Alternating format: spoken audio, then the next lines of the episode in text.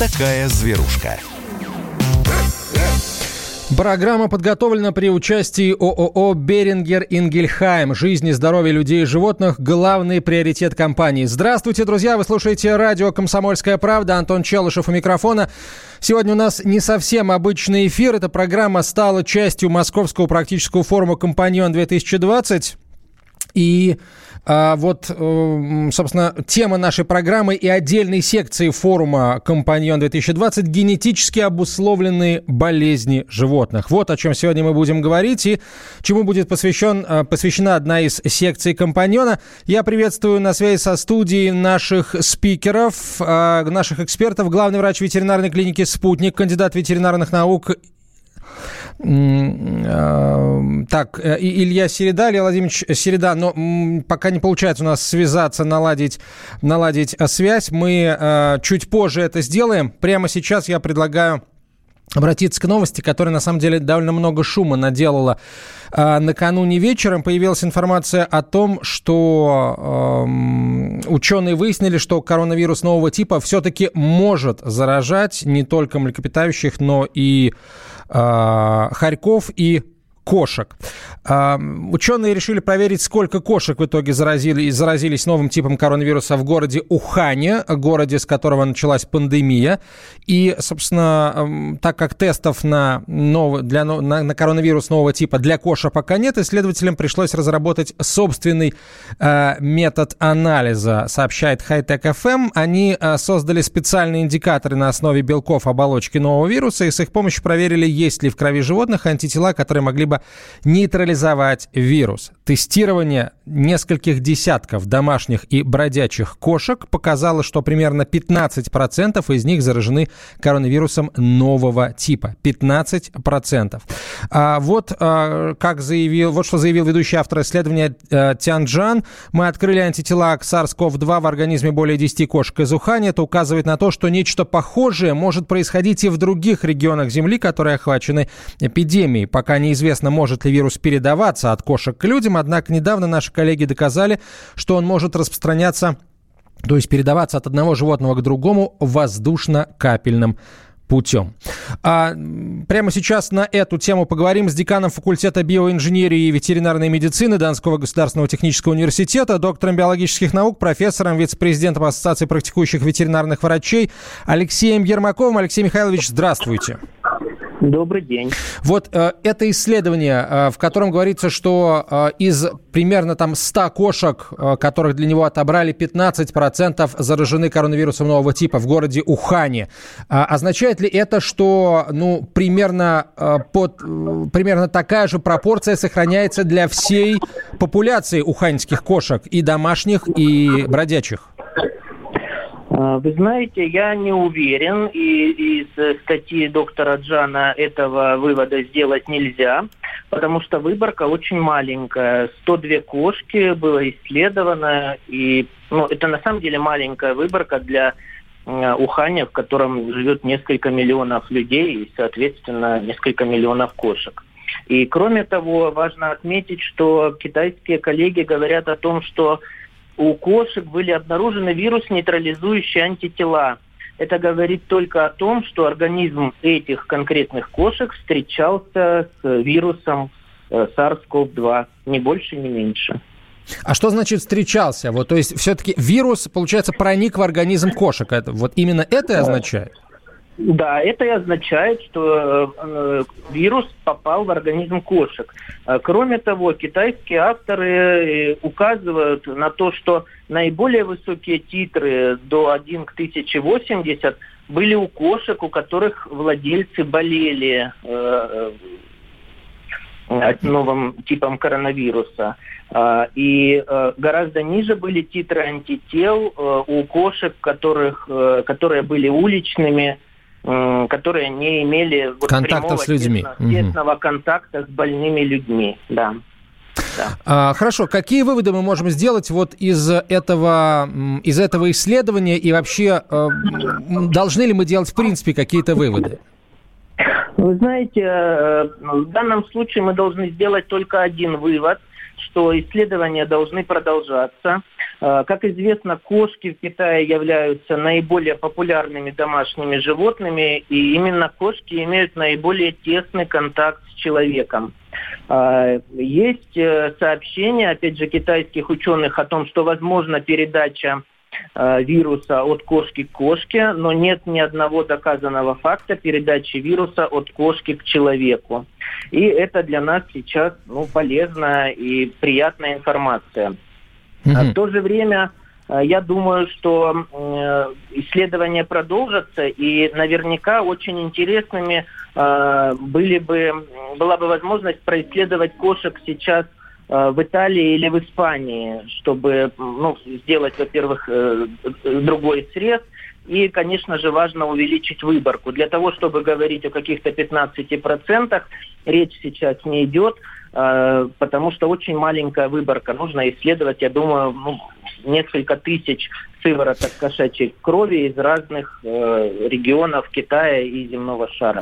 А, хорошо, это последний вопрос. Вот э, тот факт, что э, организм кошек начал э, вырабатывать антитела к этому вирусу, при этом мы пока, насколько я понимаю, не знаем, могут ли кошки болеть, собственно, заболеванием, вызванным коронавирусом нового типа. Означает ли это, что, в общем, организм кошки, э, с одной стороны, способен справиться с коронавирусом нового типа, и э, вопрос, может ли вот эта способность кошачьего организма победить вирус помочь человеку, например, в том, чтобы выработать какую-то э, ну, безопасную или условно безопасную э, вирусную культуру, с помощью которой можно будет, например, вакцину создать. Как это было, например, с э, микобактерией бычьей, да, если я память не изменяет, из которой сделали прививку БЦЖ, э, и которая помогла всему человечеству победить туберкулез. А, значит, давайте на первый вопрос. Сначала я попытаюсь ответить. А, кошки, безусловно, э, вот данное исследование показало, что не болеют. То есть кошки э, устойчивы, организм кошек устойчив к вирусу COV-2, и это хорошо. Э, вырабатываются антитела. Ну, да, вполне возможно, у кошек видовой иммунитет.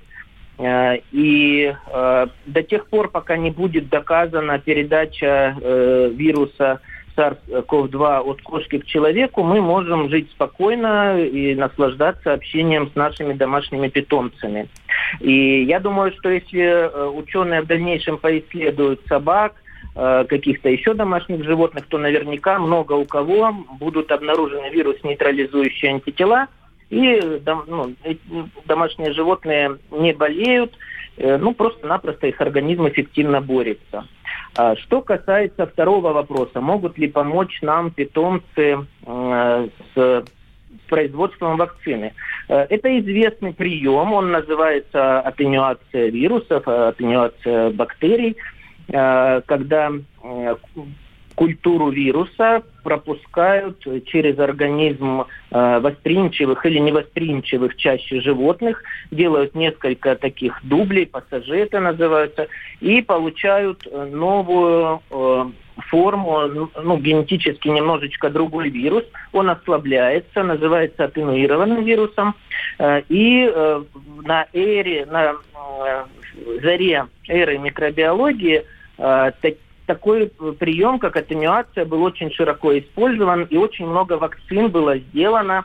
Э, ну, та же самая БЦЖ э, выращивали микобактерию туберкулеза на картофеле, да. Но, да, возможно, да, возможно, возможно получить от кошек какой-то новый ослабленный вирус SARS-CoV-2 и сделать из него вакцину. Но сейчас другое время и очень много Э, вперед продвинулась биотехнология и биоинженерия, поэтому, скорее всего, ученые пойдут э, по пути создания э, вируса, вакцины не из живых атенуированных вирусов, потому что там возможна реверсия, возврат к патогенности. Очень сложно создавать такие вакцины, сложно держать живой организм в рамках вот тех, которые задали. А скорее всего, ученые пойдут по пути создания э, вакцины из э, кусков э, белка этого вируса, э, найдут те, те, те кусочки генома, на которые будет вырабатываться антитела, вирус нейтрализующий, и из них сделают вакцину. Алексей Михайлович, спасибо большое. Алексей Ермаков был на связи со студией, декан факультета биоинженерии и ветеринарной медицины Донского государственного технического университета, доктор биологических наук, профессор, вице-президент Ассоциации практикующих ветеринарных врачей. Мы за, этой, э, за развитием этой новости будем, безусловно, следить. А прямо сейчас подключаемся к э, генетической секции форума, практического форума «Компаньон 2020». Я приветствую на связи со студией спикеров, конечно, мы все на удаленке.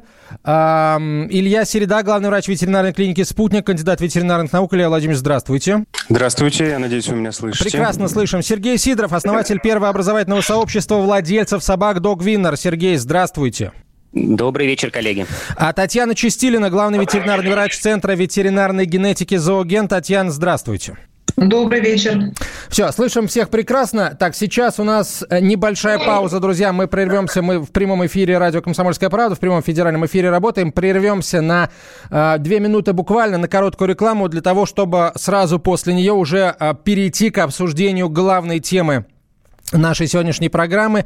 Это генетически обусловленные заболевания и то, можем ли мы их побороть. Генетически обусловленные заболевания животных, понятное дело. Мы продолжим через несколько минут. Оставайтесь с нами, друзья. Вот такая зверушка.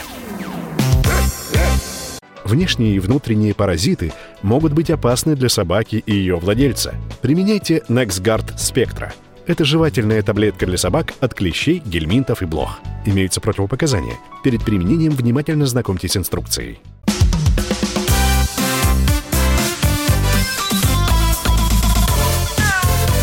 Вот такая зверушка. Мы продолжаем говорить о генетически обусловленных заболеваниях животных и о том, как э, их выявлять, как с ними бороться, можно ли э, положить их распространению конец. Илья Середа, главврач ветклиники «Спутник», кандидат ветеринарных наук, Сергей Сидоров, основатель первого образовательного сообщества владельцев собак «Dog Winner» и Татьяна Чистилина, главный ветеринарный врач Центра ветеринарной генетики «Зооген». Э, масштаб проблемы колоссален. Коллеги, я предлагаю назвать всего две цифры. Сколько на сегодняшний день насчитывается, понятно, понятное дело, примерно генетически детерминированных болезней и на какие э, заболевания у нас официально должны проверяться все породистые собаки и кошки. Коллеги, прошу вас. Эм, спасибо, Антон. Э, на самом деле, вот то, что сейчас происходит, это какая-то фантастика. Да? Мы планировали этот форум очень давно, и сейчас он проходит в онлайн-режиме. И вот действительно мы общаемся со всем миром. Буквально полчаса назад мы говорили с нашими коллегами из э, Мюнхена и из Соединенных Штатов. Они нам рассказывали о том, как э, они организуют работу э, по генетическим болезням у себя в стране. И, конечно, все мы следим за развитием этой истории с коронавирусами. И, э, да, вот я слышал, вы обсуждали с профессором Ермаковым, да, те, те данные, которые появились да, вчера недавно. вечером. А, несмотря на их несмотря на их безусловную актуальность, мы все-таки продолжаем делать э, то дело, ради которого мы, наверное, живем и работаем. И вопрос о том, что нужно контролировать генетические болезни животных, он актуален уже очень давно. И, безусловно, в России какие-то действия в этом направлении совершаются. В некоторых случаях это очень активные действия.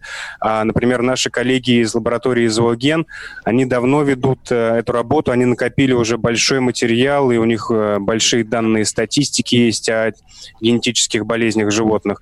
Но следует здесь разделить вот эти две группы болезней на а, на две категории. Первое – это болезни, которые а, могут быть выявлены при помощи так называемой молекулярной генетики, то есть это когда исследуется генетический материал. И вторая группа болезней – это болезни, которые выявляются непосредственно врачом а, в тот момент, когда пациент приходит на осмотр.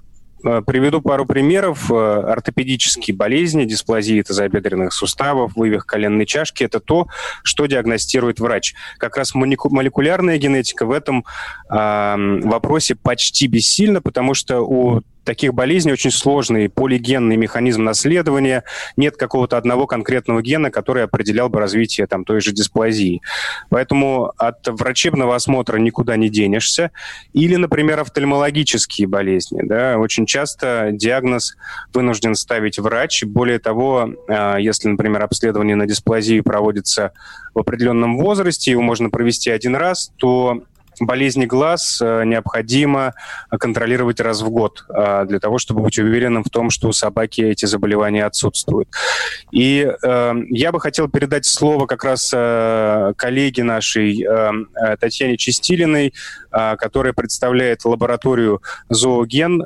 Мы не так давно создали союз, который объединяет большое количество специалистов, и Татьяна как раз занимается вопросами молекулярной генетики в этом союзе.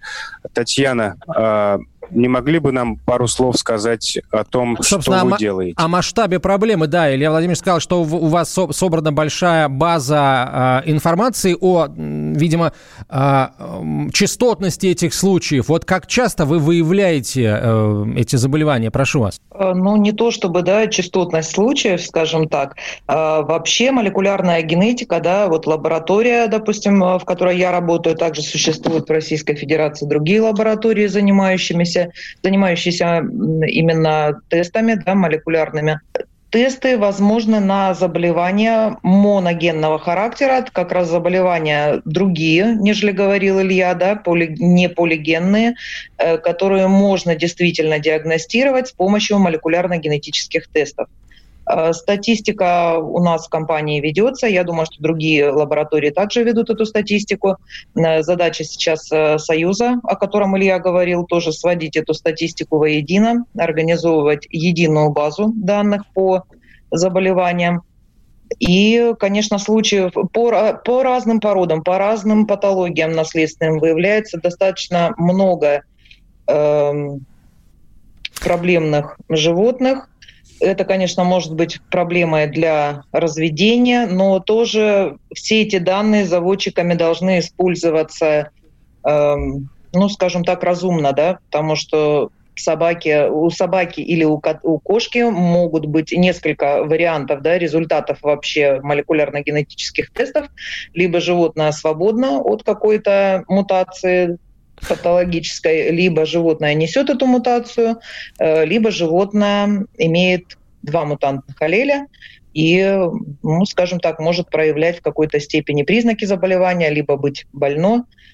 Это тоже зависит от многих факторов. Мы сейчас работаем вот для Яна, той части аудитории. Да. Сколько, сколько исследований? Мы сейчас работаем да. для аудитории, Сколько которая... исследований вы делаете в год? Волод... Да, пожалуйста. А, ну, давайте я дополню. Да, mm-hmm. сейчас в, в месяц у нас делается порядка трех тысяч тестов. Ну, в связи с коронавирусом их стало гораздо меньше, но я надеюсь, это решаемо. Ну вот и считайте, что вот последний год это порядка где-то 40-45 тысяч тестов э, в зоогене только проводится. Вот. Надо не забывать, что есть и другие лаборатории в России и за рубежом. Вот. А если говорить относительно частоты встречаемости тех или иных заболеваний очень сильно варьирует. А, есть заболевания, которые тестируются, а, а, на которые проводятся тесты только для того, чтобы продать либо повязать за рубеж. И просто потому, что требуют этих тестов. На самом деле у них частота встречаемости очень низкая. А есть заболевания, наоборот, которые встречаются очень часто. Как правило, это заболевания касается, которые не являются летальными, да, то есть с которыми э, собака или кошка вполне может жить. Там, например, э, аномалия Гласколи, да, она не очень серьезная, и животные нормально себя э, чувствуют. Но хорошо или плохо поддерживать это в породе, другой вопрос. Ну вот, поэтому на самом деле и очень большое значение имеет э, влияние НКП. То есть в зависимости от того, как, э, какой путь, какую стратегию, да, или вот как Анна до этого говорила, программу работы с, э, с клубами, с питомниками э, выбирает национальный клуб, скорее в этом плане и проводятся работы. Есть примеры очень хороших, положительных результатов, когда а, при сохранении достаточной гетерозиготности, да, о чем мы говорили, что нельзя убивать гетерозиготность в целом, вот, а, но практически сводится к нулю а, гомозиготность по мутантным линиям. Теперь на человеческом языке, пожалуйста, это объясните. Вот поэтому... на, на, нас сейчас слушают люди, которые не, не все владеют этой терминологией, да, сильны в микробиологии, пожалуйста, и в генетике. Объясните это все на человеческом языке на человеческом языке э, заболевания встречаются э, наследственные с разной совершенно частотой. Есть часто встречающиеся, есть редко встречающиеся. Но э, очень большое значение, очень большой вклад в работу с заболеваниями оказывают э, национальные клубы. И, и вот все зависит от принятия ими национальных каких-то ну, внутренних программ работы с этими заболеваниями. То есть на самом деле все, что можно диагностировать, это в руках э, клубов. А, ну, очень простой вопрос, коллеги. Избежать. А, очень простой вопрос. А, давайте ребром уже поставим его. Должны ли все владельцы а, породистых животных при, собственно, начале владения э, этими животными, когда они покупают котенка или щенка, а, сдавать эти тесты на выявление генетически обусловленных заболеваний? Просто все поголовно. Давайте я отвечу на Пожалуйста, этот вопрос. Э, вопрос Вопрос прекрасный и очень актуальный. И вы знаете, я вот, наверное, вам э, отвечу в идеальном варианте, как это должно выглядеть. Мы все прекрасно знаем, что мы имеем дело с огромным разнообразием породным, как среди кошек, так и среди собак. И, безусловно, есть заболевания породно обусловленные. То есть есть породы, которые предрасположены к данной болезни, есть породы, у которых она встречается, например, очень часто Пример – это кавалер Кинг Чарльз Спаниель. Почти 90% собак имеют так называемую мальформацию Киари, то есть у них неправильно развито отверстие в черепе, а, и это нарушает э, циркуляцию спинномозговой жидкости.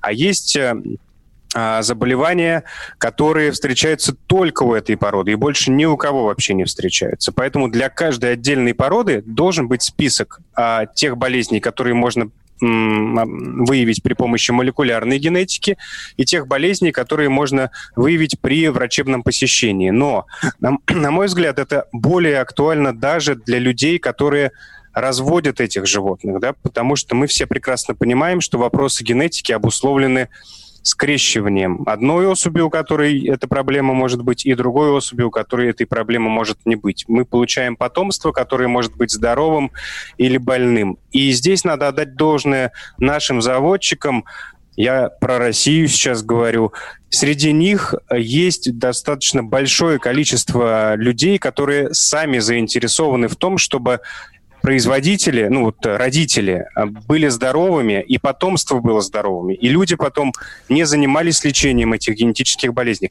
Вот в подтверждение этих слов я бы хотел передать слово Сергею Сидорову, который очень часто взаимодействует с заводчиками, устраивает в том числе даже образовательные программы. Обязательно, только того, после чтобы... короткой рекламы и выпуска новостей, мы, к которым мы уже вплотную подошли. Друзья, мы через несколько минут продолжим. Оставайтесь с нами. Это радио «Комсомольская правда». Сегодня у нас не совсем обычный выпуск программы «Вот такая зверушка». Мы работаем вместе с Московским практическим форумом «Компаньон-2020». Вот такая зверушка. Внешние и внутренние паразиты могут быть опасны для собаки и ее владельца. Применяйте NexGard Spectra. Это жевательная таблетка для собак от клещей, гельминтов и блох. Имеются противопоказания. Перед применением внимательно знакомьтесь с инструкцией.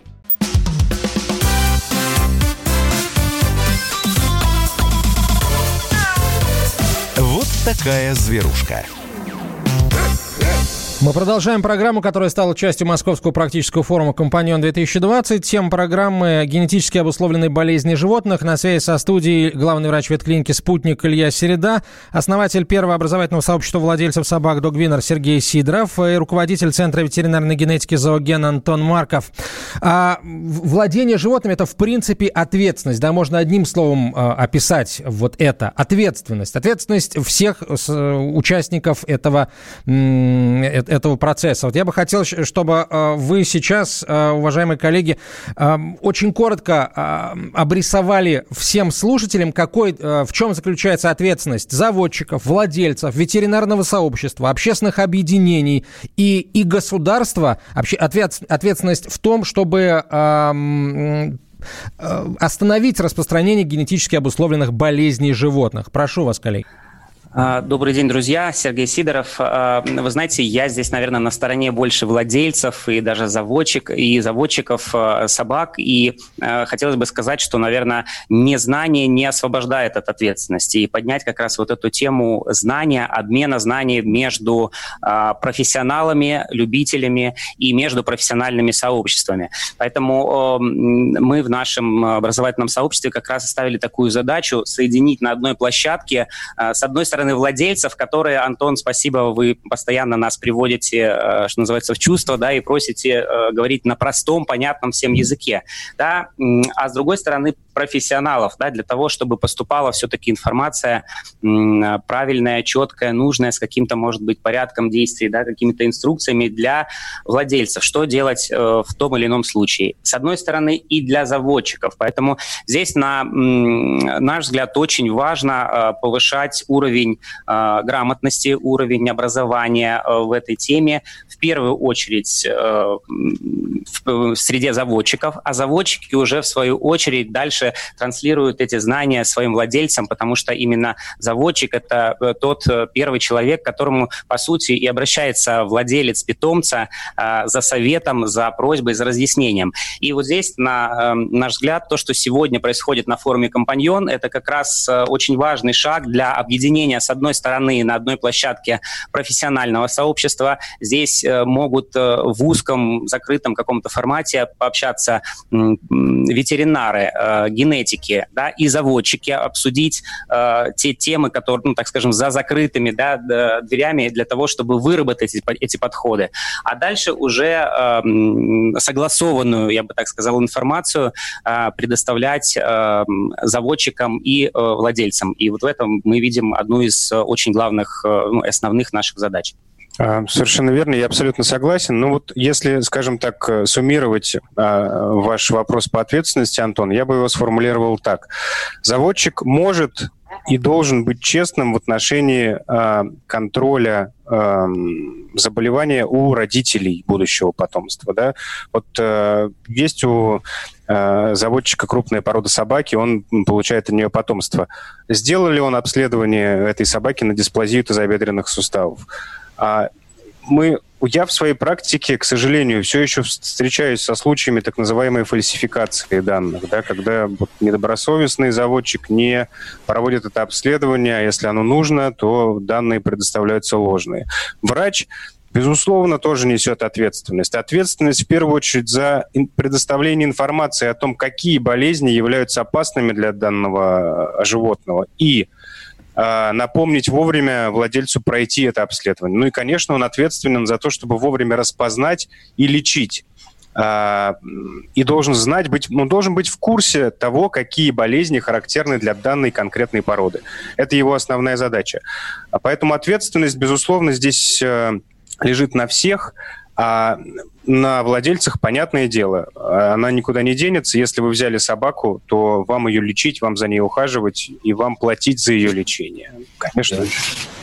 А я хотел бы Антону Маркову вопрос задать, руководителю Центра ветеринарной генетики Зооген Антон, вот представим себе ситуацию, при которой принимается решение, не будем пока говорить на каком уровне, о том, что все щенки и котята, предположим, породистые, должны проходить тестирование на наличие генетически обусловленных заболеваний. Существующие сегодня работающие в этой э, теме э, ветеринарные лаборатории справятся с таким объемом э, заказов? Ну, я думаю, что, в принципе, потенциально, конечно, они могут справиться. Во-первых, у нас не одна лаборатория, да. А, во-вторых, лаборатории, э, в принципе, вполне расширяемы, да. То есть справятся они справятся. Но нужно ли это кому-то? Другой вопрос.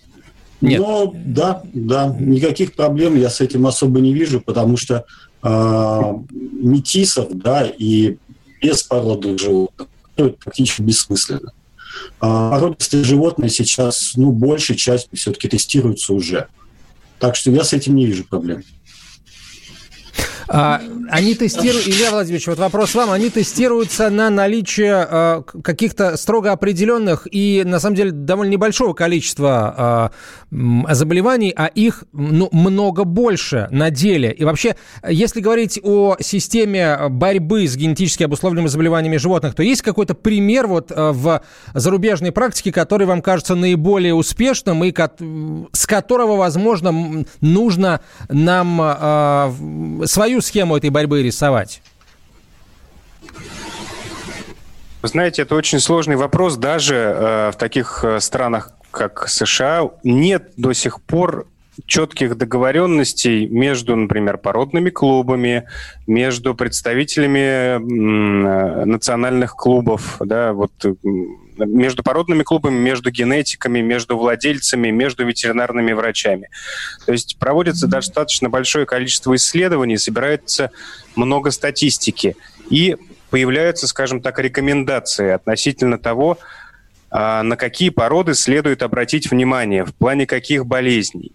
Но органа, который регулировал бы а, эффективно а, разведение животных, даже в Соединенных Штатах сейчас, ну, по большому счету, нет. Вот только что об этом нам сказала наша коллега из Соединенных Штатов. И поэтому, конечно, мы не можем себе представить существование без взаимодействия с другими важными структурами, ну, например, с РКФ, потому что именно у РКФ есть полномочия, которые позволяют рекомендовать или даже в обязательной форме проводить тестирование на какие-то генетические болезни, потому что любая собака породистая, у нее есть родословная. И для того, чтобы осуществить скрещивание, да, должно быть, там какие-то должны быть нормативные акты, там, условно говоря, подписаны. Например, опять-таки, возвращаясь к дисплазии, немецкие овчарки должны быть обследованы на предмет дисплазии, прежде чем допущены к скрещиванию. Но дисплазии мало, потому что болезней генетических обусловленных их несколько сотен, а те, которые вот. реально влияют на качество жизни, их десятки.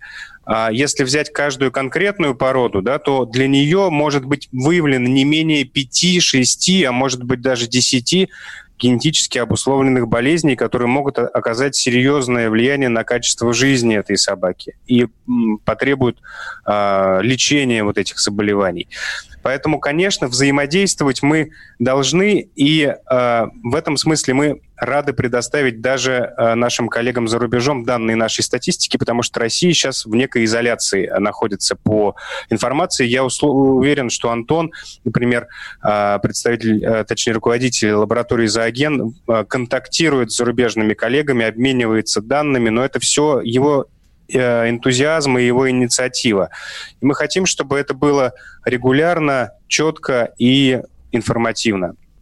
А государство должно в этом какую-то роль сыграть?